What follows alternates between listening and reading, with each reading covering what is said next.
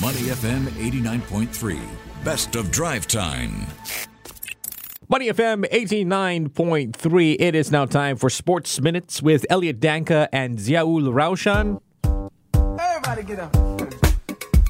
There's a reason why we're playing this song today. Together with the Monday Blues? Uh, yes, a little bit. You know this one? Robin do. Thicke, Blurred Lines. And it's it's on the back of this uh, sports article we saw, right? That got us to think, you know, for these sports stars, they they always have these causes, like whatever whatever social justice stuff. Uh. Do they really believe in it or they just want more Instagram followers? Yeah, it does. It does beg the question if it's uh, to steal the title of this song, "Blurred Lines," right? Whether there's an ulterior motive involved, and that's a conversation I believe worth having purely because you want to think they're using their their power or hmm. their reach for good, but on a on a macro level, you do wonder if not just footballers but the football investors come in with another agenda to fight their own uh, personal agendas. Yeah, yeah, it's all about uh, getting more more eyeballs, as they say. Well, uh, we came across this very interesting article uh, written by a friend of ours, uh, Kaustubh Panday, who is a European football writer. Kaustubh, how are you? Pretty good. I mean, enjoying a lot of football. This, um, I think this weekend. So yeah, doing pretty well. Yes, Thanks for having me. some self imploding in the FA Cup as well. Um, but thanks a lot for taking the time uh, to speak with us. I, I suppose, if you don't mind, I, I want to start off by the inspiration behind your article, you know, talking about the uh, increasing influence of footballers. I mean, just generally tell us about the inspiration behind it. I think I've been writing a lot about along these lines post the Super League idea. I mean, I think the Super League was probably the tipping point where a lot of us football fans and a lot of football writers sort of uh, reached this point. I mean, mentally, where we thought, are we are we doing the right thing in um, you know supporting football clubs? I mean, I mean they are football clubs, but at the end of it, they're all commercial entities who are run by you know massive billionaires who are absolutely going away from the sport and going away from the very grassroots and the very purpose of what football clubs were meant to be. Because if you look at what football clubs were, I mean, when they actually started off, they were local clubs essentially. They were a part of the community, but over time they've been, uh, I mean, pro- the word would probably be run into the ground, and over time they've been taken away from where they actually existed, and we've all become global fans. I mean, and we buy mm, mm, expensive jerseys, Yeah. club jerseys, which cost about.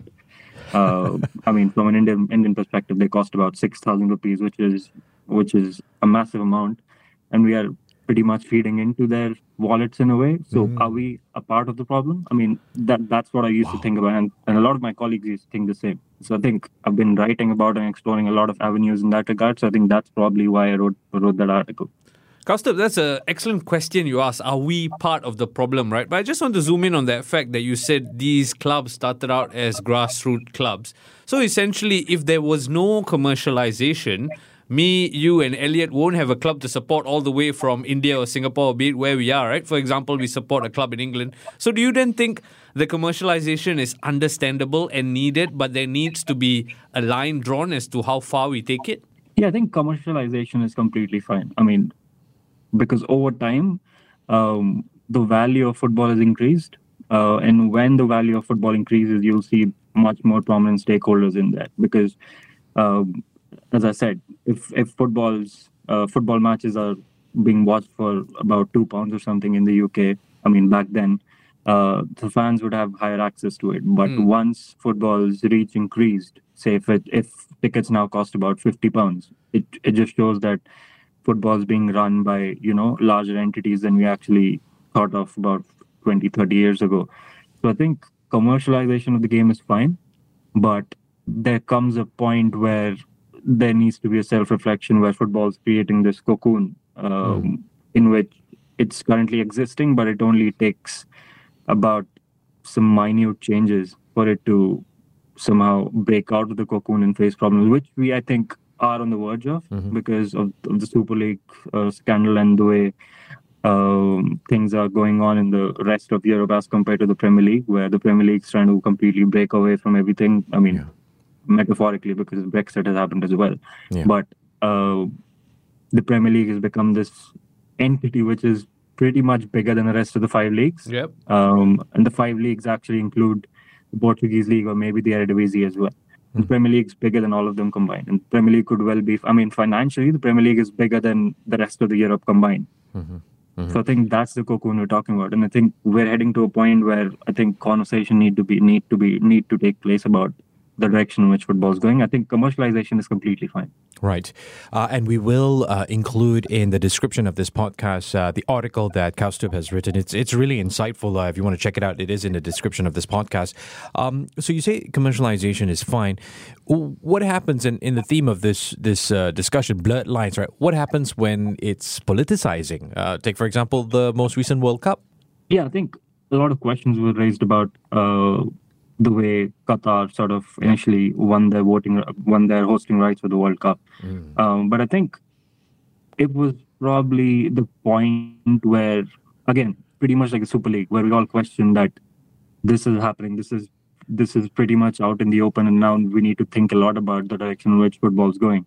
But honestly speaking, this has been going on for about a hundred years now because if you look at the World Cups in the 1930s, um, especially the ones in Italy, the way it was politically influenced by Mussolini and his right-wing party, and the way, and the way the 1978 World Cup in Argentina was influenced by their military rule, and a lot of people absolutely disappeared off the face of earth.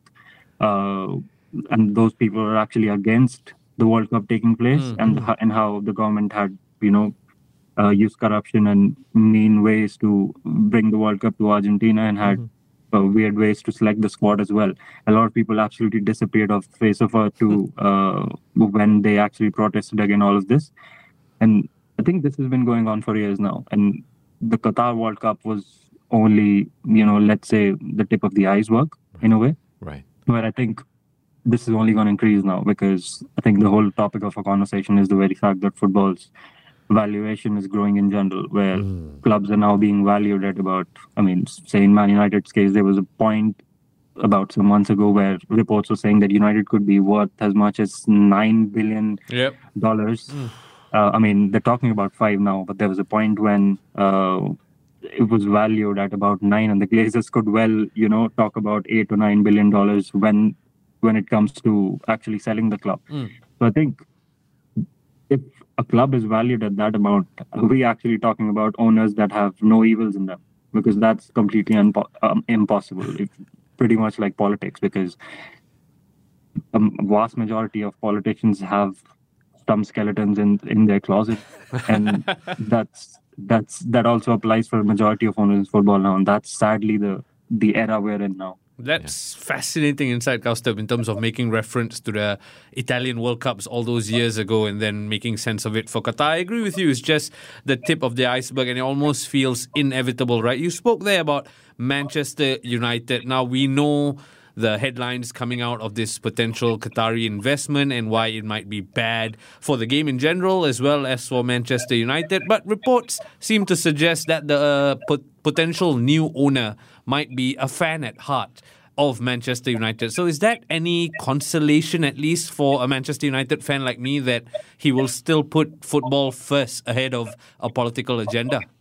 Uh, I mean, honestly, I don't think it matters because at the end of it, uh, the person he's competing against is also said to be a United fan.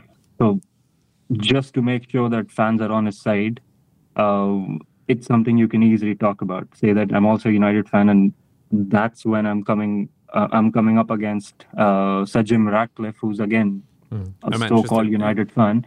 um, when when Todd Boehly actually took over Chelsea, there was also talk about the fact that he's a Chelsea fan when he's never heard about football before. So I think, um, I mean, the, the the potential owner from Qatar that United are uh, talking to for a potential sale has actually been in the UK, but there's also you know different ways of how you describe a fan because there's there's a fan like all of us who watches pretty much every game. Then there's a fan who watches only the bigger games. Then there's a fan who follows the club on social media and reads those headlines on the newspapers and feels proud when you know your your foot, supposedly favorite football club wins a game. Um, but you never actually watch games because you're too busy doing something else. You're busy at work and all of that. So there's three or four different ways of how to describe a fan. And I think saying that a potential next owner is a fan is only is only a way of you know striking a chord with the fans of the community because we're talking about an ownership which can redevelop areas around Greater Manchester, similar to what uh, what happened in Manchester City's case about uh, 13, 12 years ago. Yeah. And that place has absolutely transformed into something which no one could have imagined. And I think just to make sure that they have fans on their side by saying that they, they are United fan, they and they go on and end up redeveloping that side of Manchester without uh, without having to you know come across these disturbances saying that you are no one to make those changes. So I think that's that's one part as well. But I think I don't think it matters because at the end of it, the Glazers don't. I mean, Glazers were never United fans. They barely cared about United, and it's not like it's us, the fans, who are negotiating. It's the Glazers, and the the, the time they get about six billion or five billion um, American dollars for for for their uh, asset, I think they'll be happy with it. They they won't care. It's, it's just about uh, they've been desperate to sell the club for about some months now, and the minute that happens, they'll be they'll be gone. Mm, I guess uh, uh, for them, for the owners, it's all about the money slash all about image, how they appear to fans.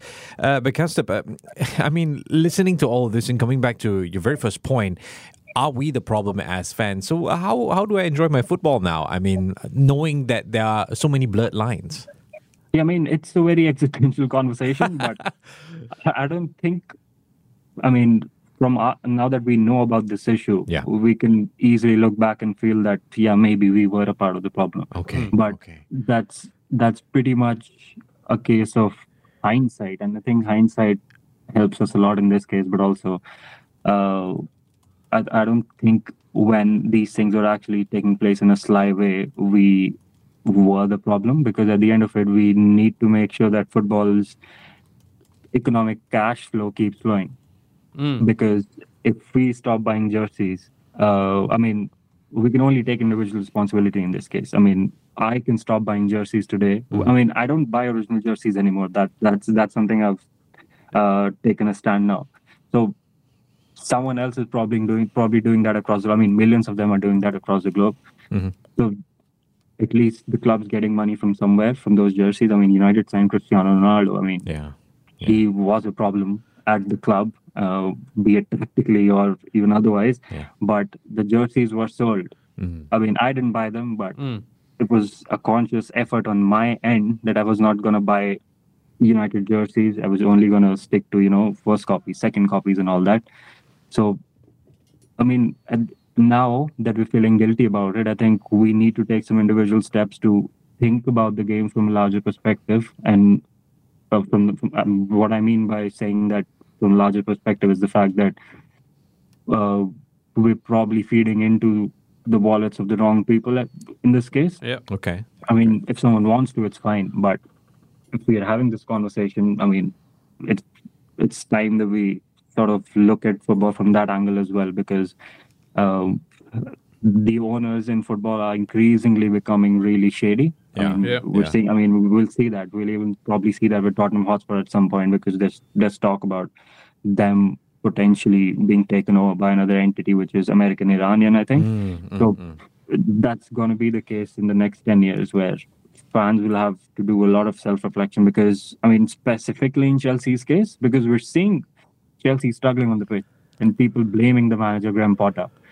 Whereas actually, w- very few people have, I've come across very few people who are actually questioning what Todd Boehly's done with Yeah. the spending, the lavish spending, with the mindless spending that they've done, which actually makes no tactical sense Yep.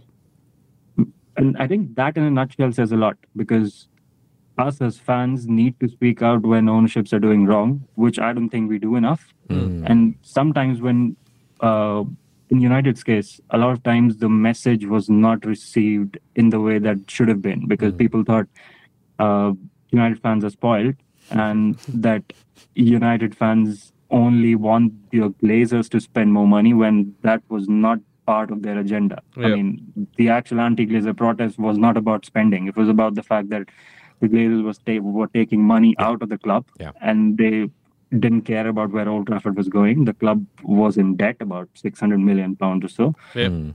So that was the point of the conversation. So I think fans need to speak up against the owners and hold them responsible more often now. Uh, or else, I mean, you see managers getting sacked left, sacked left, right, center, and the Yeah. players will be playing way too many games, and the players will essentially turn into robots. I mean, I'll, I can quote the Eric Cantona speech, which he made at the uh, UEFA, whatever that was, the award ceremony Yeah. that no one cares about. Yeah, I like that point you make that football fans have a voice and should, we should make good use of it. Now, Kaustav Pandey, we've enjoyed your company today and your fabulous insight talking about this topic. Listeners, if you want to find out more, the link is in the description. The Kaustav article, Why Football's Increasing Influence is Not Good for the Fans. Kaustav Pandey, once again, thank you so much for joining us. Thanks a lot. Thanks for having me. To listen to more great interviews, download our podcasts at moneyfm893.sg or download our audio app. That's A W E D I O. Available on Google Play or the App Store.